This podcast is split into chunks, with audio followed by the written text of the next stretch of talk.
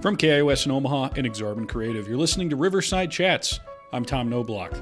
Today I'm talking with Sarah Smolin, who is running to represent District 4 on Omaha's City Council. If you send your kids to the schools and you live here and you drive on the roads, you pay your taxes you work here, you are just as qualified as anybody else to take part in this and to demand a voice and to be represented on those bodies. Smolin talks about her upbringing all over the country, the unique perspective that brings to her, as well as the fact that she's an educator, and how being an educator brings a different perspective to governance, to representation, to communication, to understanding, and to explaining that maybe not everybody in government already has. So, we are continuing to explore the people who are running in our current municipal election. This is Sarah Smolin and we will be back with that conversation after this quick break, right here on Riverside Chats.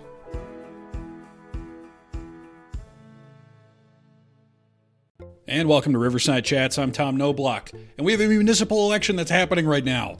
It's a little bit uh, easy to get fatigued with all of the elections that are constantly happening, but at the same time, part of the idea of a representative government is you're always sort of having to be a little bit locked in, right? You're always having to be aware I've found that it's very interesting to get to know all these people. I've there's been plenty of times in my life where I have no idea who's representing me on the city council. I don't know a ton about the mayor at all times. So I hope this has been useful for you as much as it has been for me to try to get a better understanding of who are the people who want to be in the running, who are the people out there who are already making an impact, whether they're in office or not, and then just to be locked in so you can kind of passively, at least while you listen to this show for one hour a week, get to know somebody else who wants to have some kind of representative power over our city. So today I'm talking with Sarah Smolin. Smolin is an educator. She grew up all over the country and brings an interesting perspective to being on the city council. She's running to represent District 4 on Omaha's city council, and here is my conversation with her. A question that I have for a lot of people now, and I think somebody pointed out to me that this show seems to have some kind of subtext, which is what is it that keeps people in Omaha? So I want to start with you uh, about kind of about that question, but I think something that I, am noticing a lot is, especially as I talk about people running for municipal uh, roles, is they talk about how Omaha differs from other cities in certain respects, but a lot of people in Omaha don't get a ton of experience outside of Omaha. So you you uh, grew up all over the place, right? Yes, that's right. I was um, a military kid. So where were where were some of the places you you grew up? Um, so I was born in Anchorage, Alaska. Um, and then over the course for like the next 15 years or so, we've moved to Texas, um, like in the the San Angelo area. Um, and then here in Omaha, um, we're actually my dad stationed at Offutt Air Force Base, so we like, lived in Bellevue. Um, and then we went down to Miami, Florida, and then when he retired a little bit after that we came back here. So kind of like i've been in like the furthest points um, from each other. So i've experienced a lot of extreme weather. Yeah well and probably uh, some differing cultures right? How did some of those places form you? Oh yeah. So um yeah, I don't remember much about Alaska just because I was very young when we lived there. Um, but I know that when we moved from Nebraska to South Florida, that was like a big shock because the entire population of like the county we lived in in Florida was the same as this whole state of Nebraska. So just like a lot more people in a much smaller area and then also just like the diversity of that county was just people from all over the world lived there. And so it was just a lot of different languages and different cultures and customs and ideas. Um, so it was a big shot coming from like the midwest to there. And then going back um, was just kind of like whoa things are very different. You get used to just you know the diversity and and the amount of people and then coming back where things are like a little more spread out and a little more um only like a much more limited amount of diversity is um was a big shock. And I, I was a teenager when that happened so it's kind of like i just took it in from that perspective. Mm-hmm. um so yeah so i've been kind of all over and i've seen how things are done in you know the south and in florida. Florida is like a different world. I mean, everybody makes those jokes, but it really is just like an entirely different world. Um, and then even just like, and then the last 18 years I've been here in the Midwest, so I've kind of readjusted to all of that. Well, so uh, were you, I mean, it seems like it'd be tough, right, to have to move and have to sort of start over again and again. Were you uh, were you social in a way that it was easy for you to sort of find new communities in all the places? I think um no, like I'm an introvert at heart. And I think I've been that way like my whole life. Um I think moving, you know, we moved every 3 or 4 years um and but I think that definitely makes you very adaptable mm. and you very much and I've always been that way, just very like go with the flow, let's just make it work. But I think one of the things that really helped was um I have three brothers and so we always had each other wherever we were and so we were usually each other's like first friends whenever we moved and so we kind of had to get along uh, so I think that helped a lot. It's interesting that you call yourself an introvert because you're also a teacher. And I'm always interested in these people because I feel like there are a lot of people, and I relate to it as well, who do these jobs where you have to be sort of always. Uh, I don't know if performing is quite the right word, but there's that outward expression and exploration and that social dimension to a lot of jobs people have. And people who are good at those jobs a lot of the time say they are introverts. So I mean, how do you how do you square that? I mean, would you have ever guessed that you would have done something so social as a job? You know, I don't. I think any introvert will tell you that, especially introverts who are in teaching, will tell you that it doesn't feel exactly like socializing because you are talking about a thing that interests you. Um, so there's that level of it. You're not really doing like the small talk, which can be so draining for introverts, but it's more like um, you're just you're in your little niche world. But the amount of like talking and answering questions and like processing all of that is like extremely exhausting. Because it's like it is like performing. You're on for a long time during the day. And even like yesterday i just did after school i did like four hours of parent teacher conferences. And so then that was like draining because that is a, some small talk and then kind of getting to the point um, over and over and over again with people I've never met before because you know we're in a pandemic and you're not like seeing parents as much as you normally would. Um, so that was like draining and it's just extremely tiring. By the end of the day, I'm just like, oh my goodness, I am exhausted. I don't want to think or talk to anyone for the next eight hours. um, but again, when it's a it's something that you love and that you're passionate about it, it you want to go back and do it all over again the next day. Did you have any idea that that's what you were interested in when you were a kid? Oh yeah, I was like a school kid for sure. I loved going to school. The first school I went to, we like wore uniforms, and so I was very excited about like you know wearing the uniform and doing the homework. I remember going the first grade being very excited because first graders got to have homework. They had to write their spelling lists like every day, every week or something, and I was just so excited to like have homework and to do that. And I've just always loved the school environment and just learning and just the routines of it. And so I knew from like a pretty young age that I definitely wanted to go back and be a teacher. Was why was homework exciting? Did it make you feel like an adult to it, like to a kid's mind, or what, what was it? Yeah, probably it just made you feel a little more grown up to have like this responsibility and this thing that you did, and um, especially like you know, again, I had three older brothers and they were always doing things before me, so I was always like playing catch up basically, and and so yeah, when I'd see them doing homework, I was like, well, I don't have homework that's lame. and so I was excited when like finally it was my turn. But it, it didn't uh, turn you off once you actually had responsibilities and realized it's not always that fun. I mean, everybody, you know, every kid goes through a phase where you're like, oh, I don't want to go to school. It's the worst. And um, there were definitely like, as I got older, you know, math got harder for me. And I was, it was very like, I don't want to do math. I just want to do grammar all day. Um, but they don't let you do that. Um, so yeah, there were definitely still aspects of school that I was like, I can't, I can't do this anymore. And even like the social aspect, you know, you get into a phase where just everyone annoys you for existing. And so, but that's like teenagers; they're always like that. So. so it, when you were you were in Nebraska when you uh, when you went to college then as well. Yeah. Okay. And so, before any of that, though, so maybe you were always gravitating toward education in some way. Were you politically aware or engaged at any point when you were growing up? Um, no, I would say um, not much. I think it was discussed like in my home a lot, but um, as far as like my my involvement and the involvement I saw like in my family, it was mainly just talking about stuff and voting um, my parents definitely made a big deal about like going to vote and making sure you did it every chance you could. But when it came to like anything beyond that, it was sort of like, no, we don't really do that. So, um, military families, I feel like, at least stereotypically, are pretty conservative. Was your family conservative?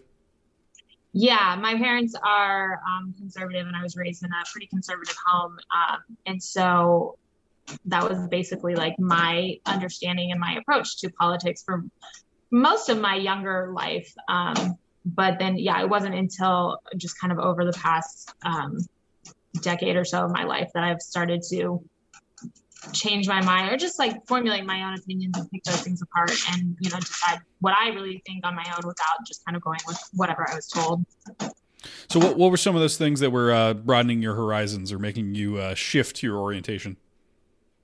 So, for me, it definitely, um, I think the big shift was the Me Too movement. Um, watching that unravel was, I mean, every time I reflect on it, I really think about just what a wild four or five months that was of just, you know, this floodgate of um, information coming out about just like anyone. It really, for a while, it felt like no one was safe. It didn't matter what industry you were in or how powerful you were. If you had done something, people were coming forward. And it was really awesome to like see so many women coming forward and, and men as well, just like stepping forward and being like, you know, we're not going to um, allow these people to hide behind their power anymore. Um, and that was amazing. But to me, it was kind of like, it was something that I definitely connected with. Um, uh, just as a woman and, and watching these women come forward. And, and um, I feel like I'm an anomaly. I've never been in one of those situations. Um, but I really, the more I saw women coming forward and sharing their stories, the more I realized that it, sometimes it felt like it was only a matter of time until it happened to me. Um, and that was the problem. Like it shouldn't be just a matter of time. This shouldn't be a thing that happens so frequently and so regularly to so many women. Um, so, you know, you you bond in that solidarity there, and then just kind of seeing the the shift in our culture and in our politics when it came to believing women into into putting women in positions of power um, to create change just sort of definitely pushed me. I think I was already like leaning toward a lot of those things, um, but it kind of just pushed me towards that. And when you find that community of women um, who are supporting one another and are just like all in together, it's so empowering. So, is that something that uh, was helping inspire you try to take some power beyond teaching and maybe move towards something political? Yeah. So shortly after I started um, thinking about running for um, office and looking at you know making sort of like small moves and just being more vocal you know online and, and looking into research. I came across um, some women who were also running some of the other women who are currently running for council. Um, and so i know I, th- I, believe you've had naomi on your show. Mm-hmm. and so she sort of um, arranged this coalition of women who we're all running and we've kind of formed like formed this support group together. Um, and it was just it was so incredible to me how she reached out to me and contacted me and was just like hey are you thinking about running? And i was like yes. And she was just immediately all in. And i've never really experienced that kind of community um, and that kind of uh, camaraderie and just like support, immediate support. Like, and I was very surprised, like, man, you don't really know me. But um, she was so supportive. And then the other women that um, were a part of that group, everyone was just like, we're going to do this together. And it was just, I still get emotional when I think about it, just being a part of that group and, um, yeah, seeing what women can do when we, we join forces. So, had you spent uh, any significant time with people who were elected either to city council or in any, any other capacity?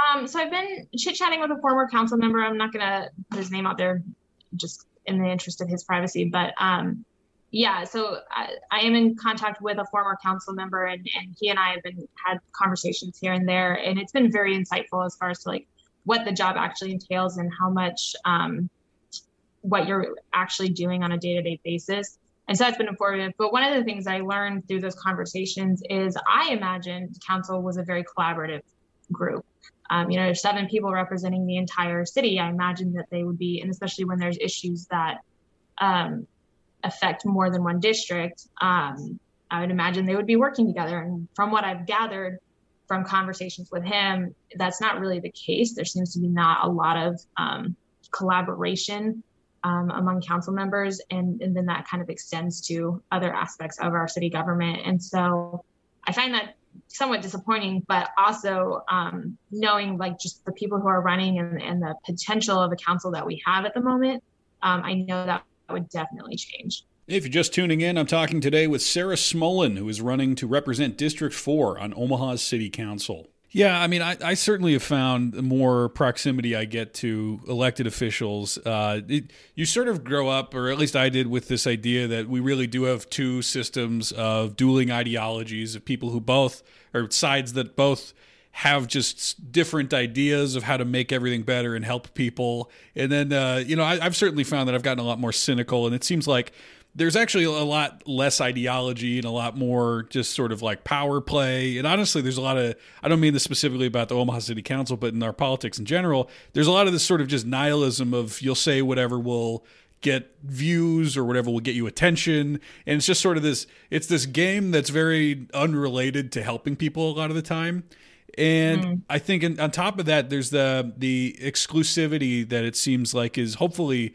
not so much of an issue now. But a lot of people feel like they're not qualified to run for office, and like they, they don't actually uh, feel I don't know I don't know what it is exactly about who thinks that they get uh, the the privilege of being able to run for office, but it's sort of like they're put on this pedestal but then also there's sort of just this distance from the average person even though we're supposed to have like a representative system uh, mm-hmm. it doesn't you know usually a lot of the elected bodies don't actually represent the culture really that much it's sort of like there's a lot of lawyers and nothing wrong with lawyers but that's not not everybody in the in the whole country is a lawyer so i mean uh, uh right. did you have any sort of system or any sort of uh, evolution or sort of awakening the, on your own about some of that or like whether you're qualified or where you stand on any, any of those issues Oh yeah, like imposter syndrome is real, um, and I think it happens to all of us, and especially like going into this and seeing some of the other candidates who are running who have lots of great experience in like nonprofits and housing and all these really awesome things. And I really am just kind of an everyday person. You know, I'm a teacher.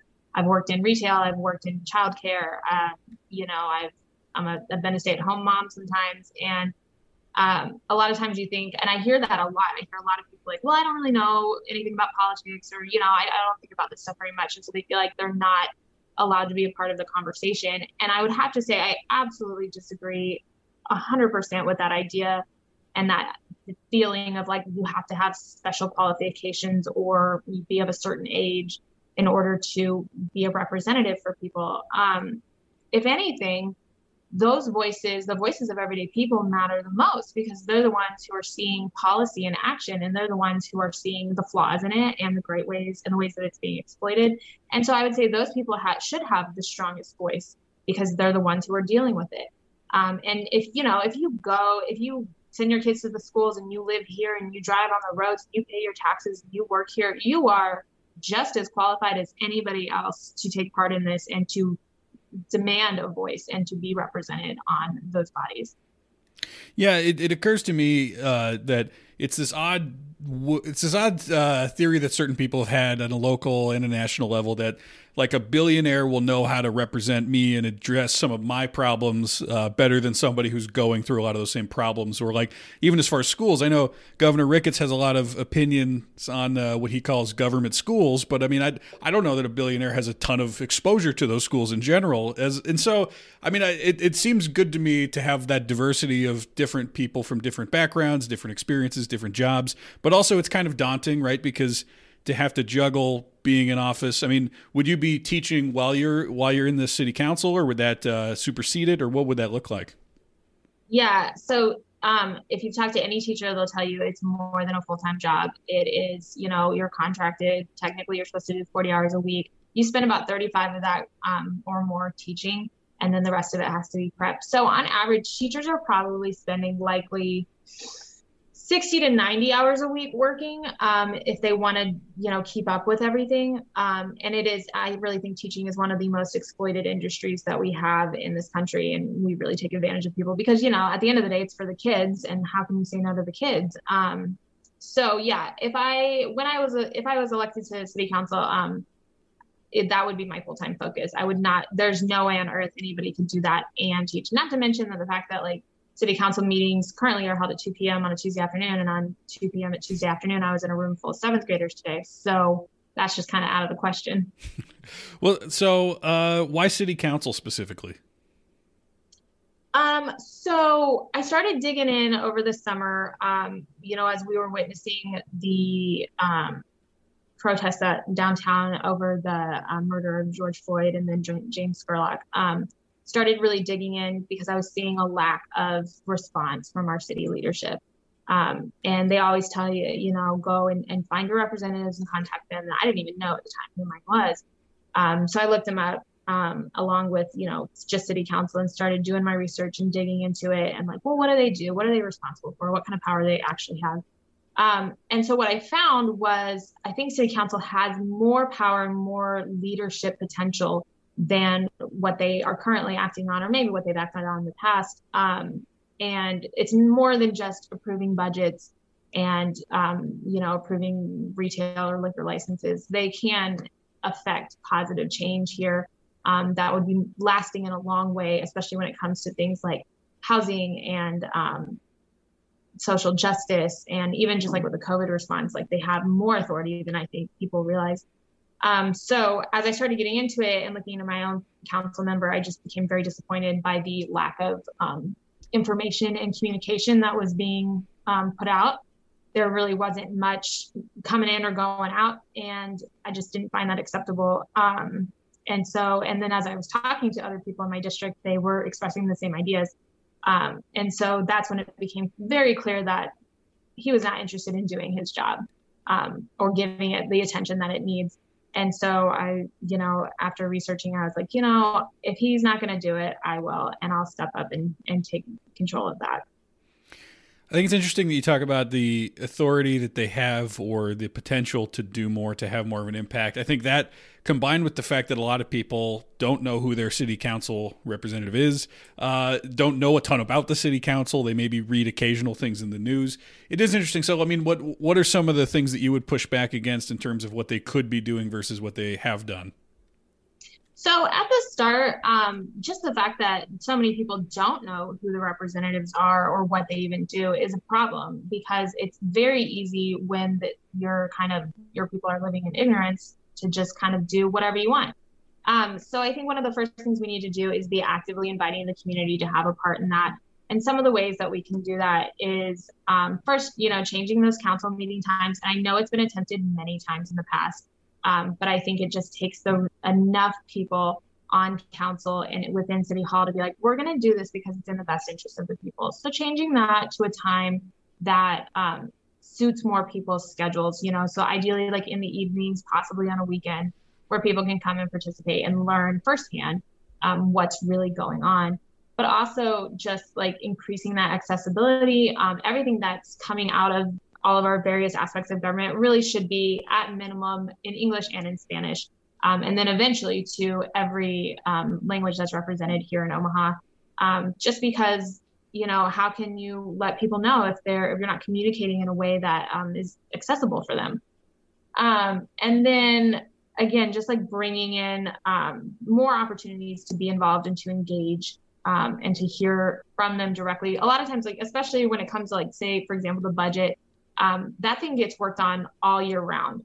But then it's presented to the city um, basically when it's almost totally finalized, and then the city, you know, citizens are allowed to, you know, voice their opinions and comment on that. But really, at that point, it's pretty much set in stone. There's not a whole lot of changes that can be made. And that's just not how we should be doing it. We shouldn't be, the government shouldn't just be like, we'll figure this out, trust us they should be having constant meetings with all the different aspects of government and the people who are affected by that to to really figure out how to effectively disperse the funds and and refine that um, so that's just one of the ways i think that we can be expanding that and bringing everybody in and just like letting people know like yes we're the governing body but you are the governing body through us and needing to make sure that our actions reflect that. Yeah, and a, a, theme that's come up a lot, especially as I've talked to people running for mayor, is this idea that Omaha has never really been all that cohesive in terms of trying to have one cohesive culture. It's sort of all these pockets of some people who won't even go to certain parts of the city or have all these preconceived notions. So, I mean, how do you get to the point where the city council can represent? Uh, you know, all of those pockets, or I mean, it seems like ideally to try to move towards something that's a little bit more cohesive and understanding as a whole. Yeah, so I think one of the best ways would probably be when we look at like the transportation pipelines in the city. Um, a lot of times, you know, that's how you get to where you're going. And I think if it's not easy or if there isn't a streamlined way of doing that, you're going to avoid parts of town. Um, so, you know, the ORBT line is great getting you up and down Dodge, but there's, you know, down here in South Omaha, Dodge is quite a ways away from us. And so we would need one like that and on, say, L Street or Q Street. Um, and that would just make it easier for people to get to and from. And, you know, South Omaha is a great place to be. Um, and it's not, and people, you know, have their ideas about what it is or what it isn't. Um, but I think that making it easier just to get down here would definitely bring people in to see all the wonderful little hidden gems that are here in South Omaha. Um, and just, you know, expand expand the idea that you know there can be great parts of the city all over the place um, I know like 24th Street does a good job of connecting North and South Omaha, but we need to like in, encourage people to get out there on 24th Street, bike up and down it, um, or take a walk, or you know ride your skateboard. I see a lot of kids in my neighborhood on skateboards. Um, and so if we increase, you know, our bike lanes and our sidewalks paths, just making it easier for people to get around, they're going to explore more. Um, so I think that's one of the ways we can we can increase that and kind of make us more cohesive. I'm talking today with Sarah Smolin, who is running to represent District 4 on Omaha's City Council. Remember that you can follow Riverside Chats on Facebook, Twitter, or Instagram and let us know what you think. In fact, do it right now. We'll be back with more of the conversation after this break.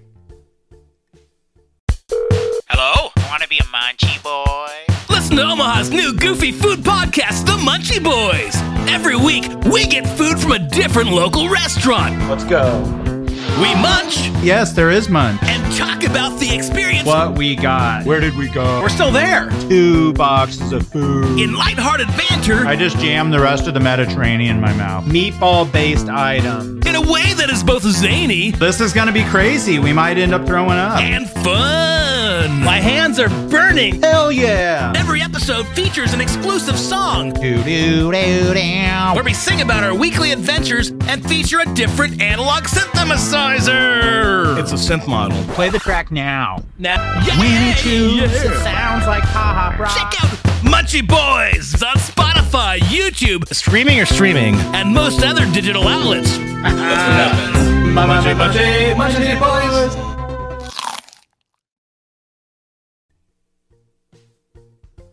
And welcome back to Riverside Chats. I'm Tom Knoblauch. You can always find our most recent 50 conversations wherever you get your podcasts. Please subscribe and leave us a review today, or become a patron over at patreon.com slash riverside chats to get access to the full backlog of conversations I've had with all the fascinating people of Omaha and elsewhere for just $1 a month. Today I'm talking with Sarah Smolin, who is running to represent District 4 on Omaha's City Council. This is part of a series of conversations we've been doing as Omaha prepares for its municipal elections. Here's the rest of my conversation with Sarah Smolin. So, I mean, you talked a little bit about how over the summer the protests were part of what was inspiring for you to get to this point. Uh, it does seem like racial tensions are another thing that Omaha has a lot to work through to try to get to a, a place of understanding or peace, and also to get people to want to be there on all levels, right? So, I mean, how, how does how does Omaha do a better job than it did, in your opinion, over the last summer? Um, well, I think one of the best ways we can do is just by our city leadership just actually talking about it and getting ready to engage. There's a lot of great um, racial justice uh, nonprofits and organizations that are doing a lot of amazing work to just educate people and to um, kind of destigmatize a lot of the ideas around talking about racial equity. Um, so I know like Culture House does amazing work. Um, the Omaha Abolition Research is doing incredible stuff. And just, I was, they did a presentation over the police budget, which is like the Omaha budget is such a beast to try to like understand on your own. And they broke it apart and uh, made it extremely accessible. And I was so impressed with their work.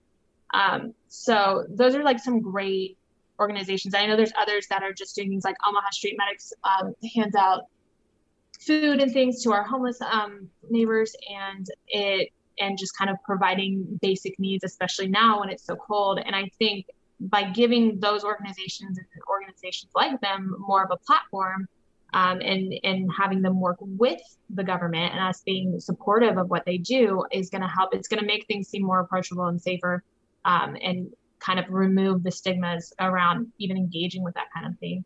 Um, so yeah, I think just like collaboration with those um, will help a lot. And just seeing the leadership step forward and be the first to lead that way um, would go a long way for people. Well, and speaking of collaboration, I mean, you talked about how it sounds like the council itself may not be as collaborative as everyone would hope it would be. So, I mean, how do you plan to go about getting everybody to sort of work together for goals or to get them to see your side and to have an element of persuasion and genuine communication?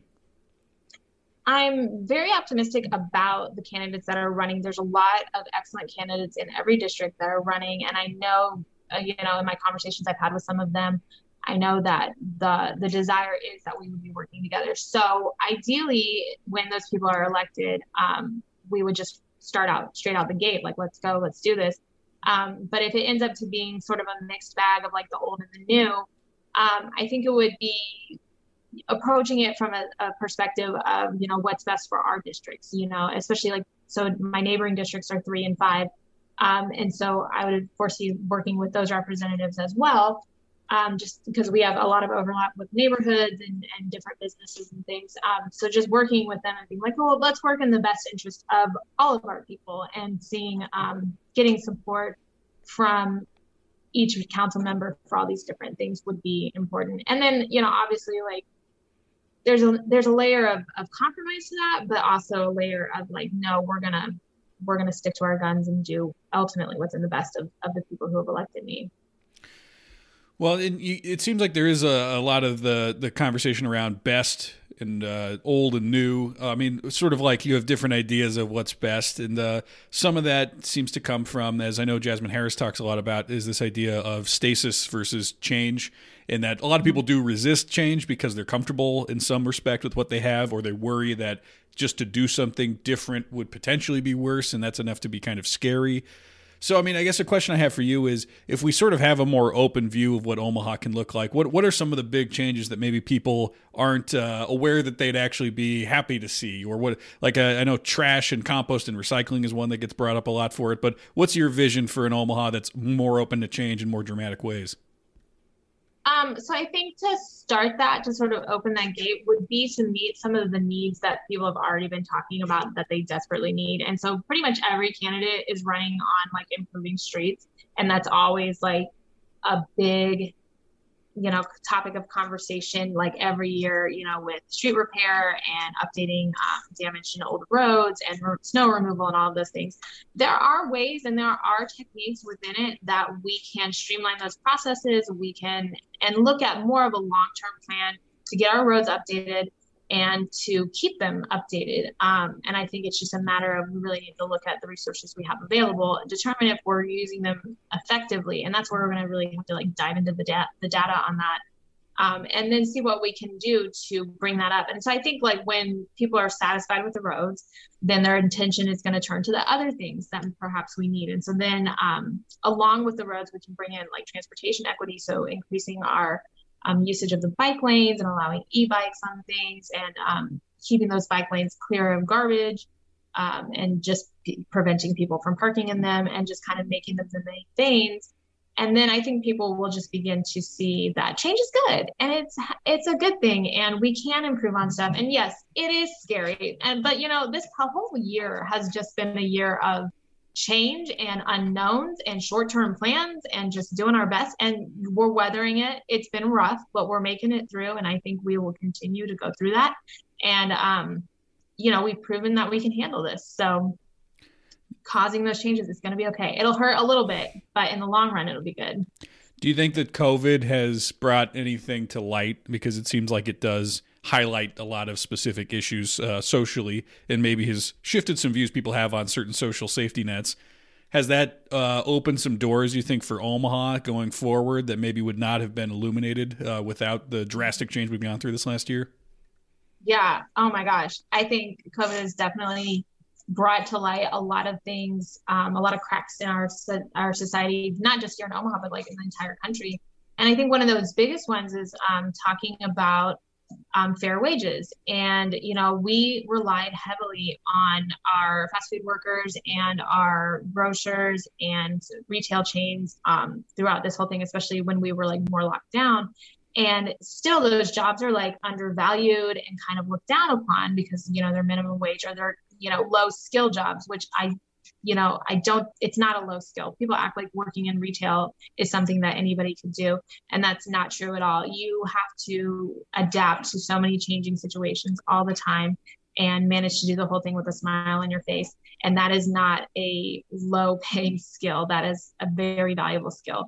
Um, so I think just like increasing um, the appreciation, but also just the wages, paying people a fair wage for the work that they're doing and um, providing them with the benefits that they deserve according to um, you know how much they work and all that good stuff um, would be one of the things. And then even like so as a teacher obviously um, we've been through quite a year um, a lot of adapting a lot of working and um, um, a lot of changing plans sometimes at the drop of a hat and i think um, it's just really revealed we've always known teachers are overworked and underpaid um, and I think this has just kind of brought it out even more and just shown us how much schools play a very important part in just the functionality of our society. Um, you know, when we took kids out of school, suddenly it was like, who's going to watch all these kids while their parents are at work? And so then it's like, okay, we need to come up with a solution for this. And then um, just even looking at, okay, well, do these kids really need to be in school? And I think when you look at like, do kids need to be in school for seven or eight hours a day? some kids sure but some kids no but you can't even entertain that idea because then you're like well what are they going to do if they're not in school if somebody's not supervising them and so and then you know we've looked at the crisis that kids face like when um, school is their safe place or school is the place where they interact with adults who um, express a concern and are watching out for them or where they get their meals um, i think it's just revealed that we need our schools to be functioning um, at the highest level of quality, but also they need to be funded in order to do that. And they need the manpower to do that well, and they need the resources to do that well. Um, and, you know, time and time again, they have not been funded the way that they need to. Um, they've not been staffed the way that they need to. Um, you know, I got 25 to 30 kids in each of my classes, and that's a lot. It's a lot for somebody. And that's, you know, in other schools, it's even more. And we just need more people in the buildings. If you're just tuning in, I'm talking today with Sarah Smolen, who is running to represent District 4 on Omaha's City Council. This is part of our series leading up to Omaha's municipal election, for which you can vote in the primary on April 6th and the general election on May 11th. I, I want to do a quick detour here because uh, there's this pet peeve I have, which is uh, you see certain people who are critical of teachers being hesitant to go back to school when not everyone's vaccinated and you know there's you know high density of people in rooms that often don't have windows or necessarily great circulation of air so i mean one of the things people also say is that oh when teachers work online they're not working or they're not uh, they're not actually doing anything. So can i just get on the record what, what was your experience with the spring or then the hybrid uh, partially online partially not? It, it, it, let's let's dispel this idea that it's no work. What was it like for you so I actually started teaching um, in September of this year. I had been teaching for a while before my son was born, and I took a break. Okay. At the start of January 2020, I was like, I'd like to go back to teaching, but my license had expired, so I took some grad courses. My intention was to return to the classroom in the fall. Um, and then COVID hit and it sort of derailed everything. And then I didn't think it was very likely that I would get hired anywhere because most teachers are trying to hold on to their job for stability. Um, and then I had an opportunity to jump into a long term sub position, which is where I'm at now. Um, so I jumped in in September. And at the school I'm at, they're doing some kids are learning remote and some kids are learning in the class. And so in each class, I have um, at least one, but usually several kids who are learning remote. And then I have, and then various kids who have to go in and out of quarantine whenever that happens.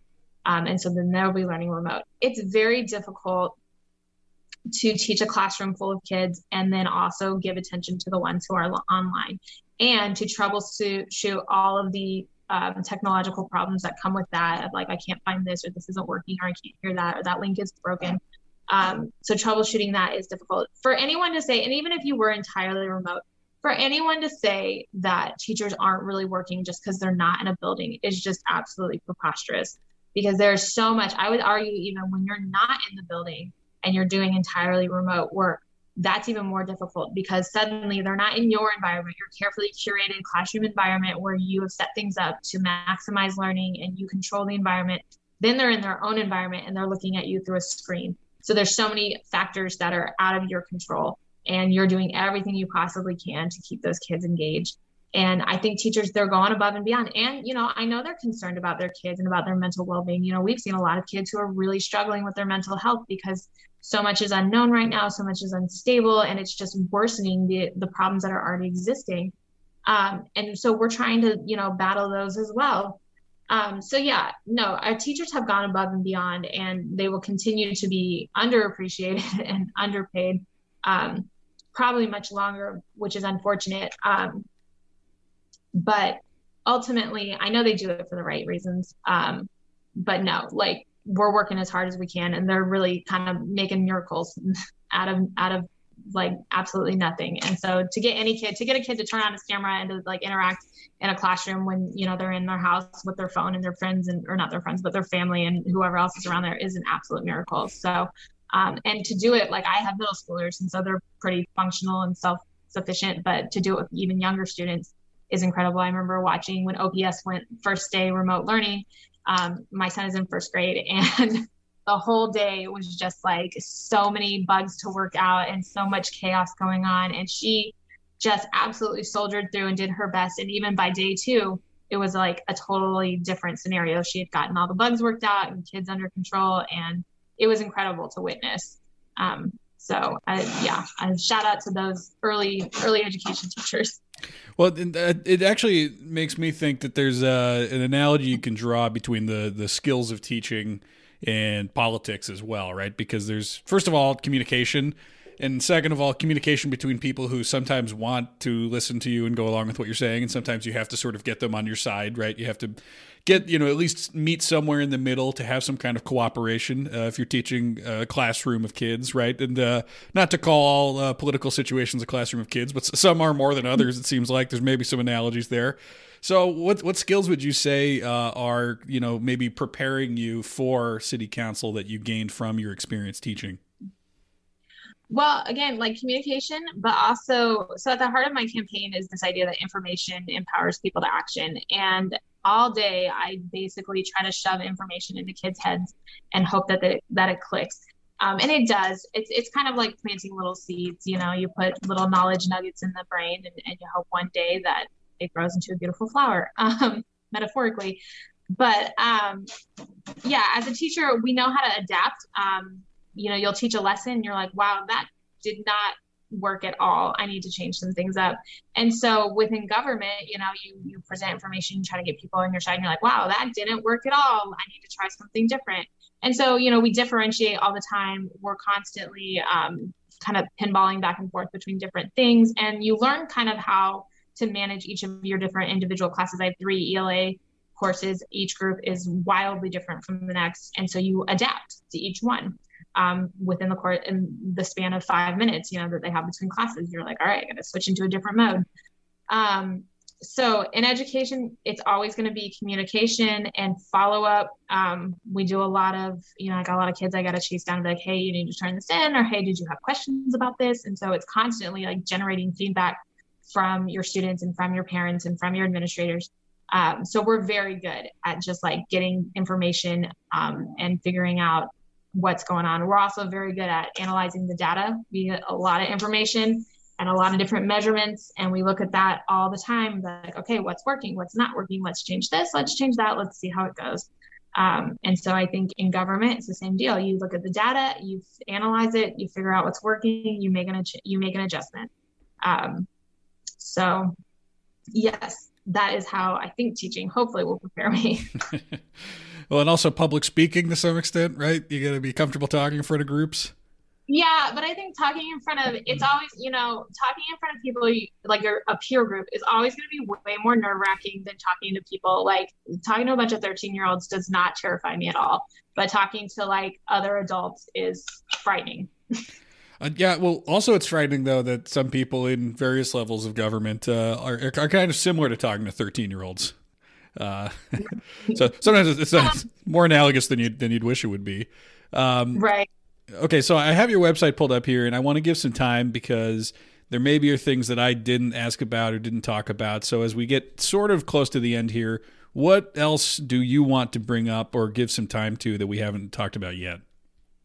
So one of the um, big tenants of my platform is talking about safe and affordable housing, and I know we are we are entering into quite a housing crisis here in Omaha. And I know in South Omaha, quite regularly, I jump on Zillow and I just check out the homes in my area and the homes in South Omaha just to see like what what does the market look like. Um, we bought our home two a little over two years ago um, in the summer, and so always the summer housing market is going to be crazy. But that particular year, I think we put in like five offers on homes we got outbid and we put offers above asking price. We got outbid on every single one. Sometimes somebody swooped in with a cash offer right at the last minute.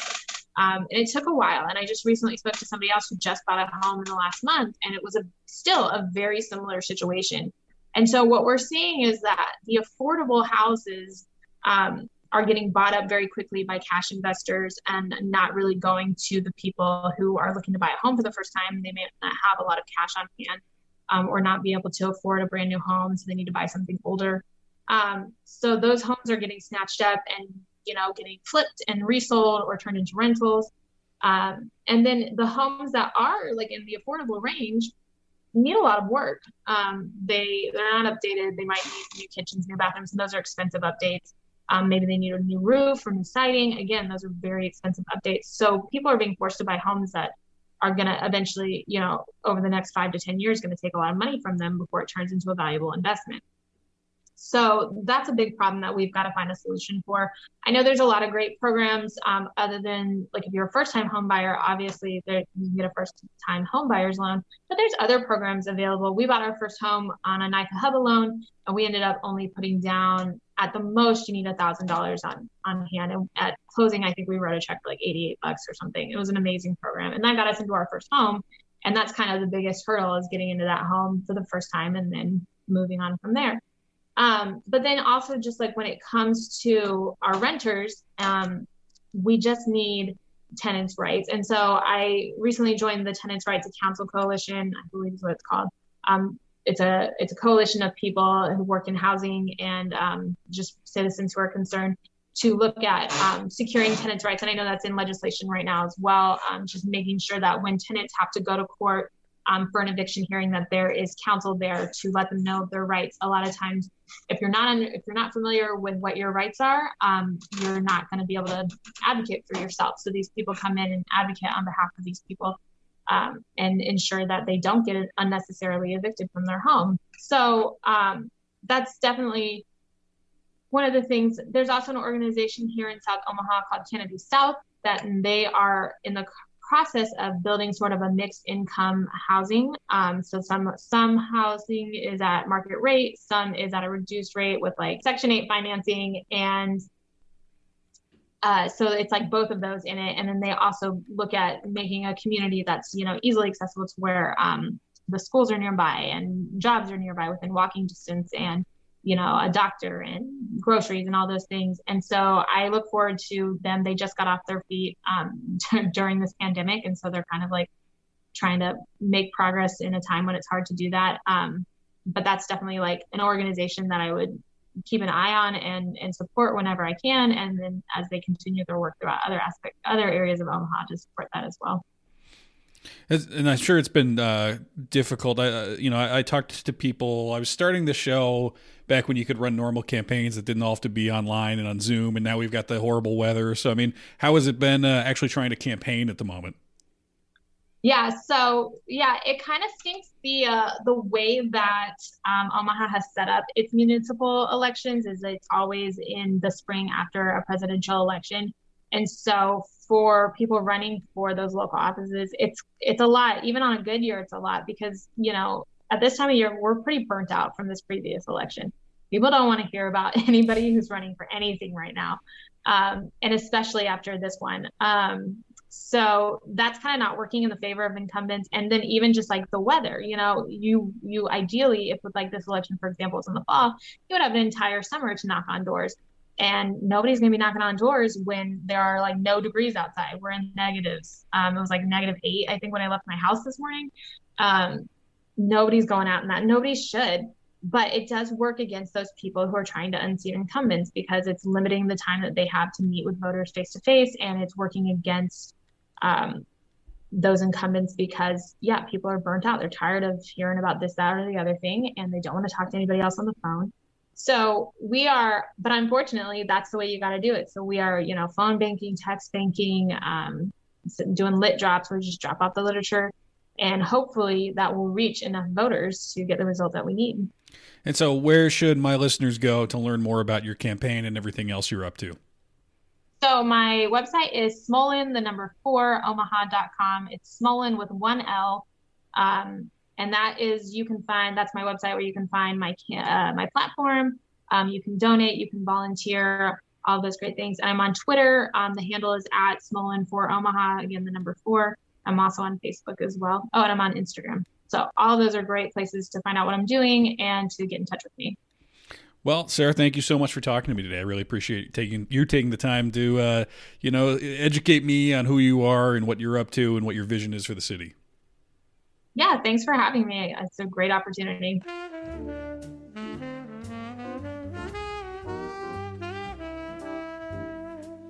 Omaha's municipal elections are just around the corner. The primary is on April 6th, and the general election is on May 11th.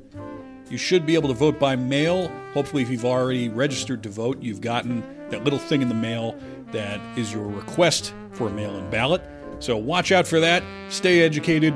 Vote for the person who you want to represent you. Remember, we also have conversations with several other people who have thrown their hat in the ring, including Naomi Hattaway, Cami Watkins, Mark Gudgel, Jasmine Harris, RJ Neary, Dewan Lamont Hayes, and more. You can find all of those wherever you get your podcasts.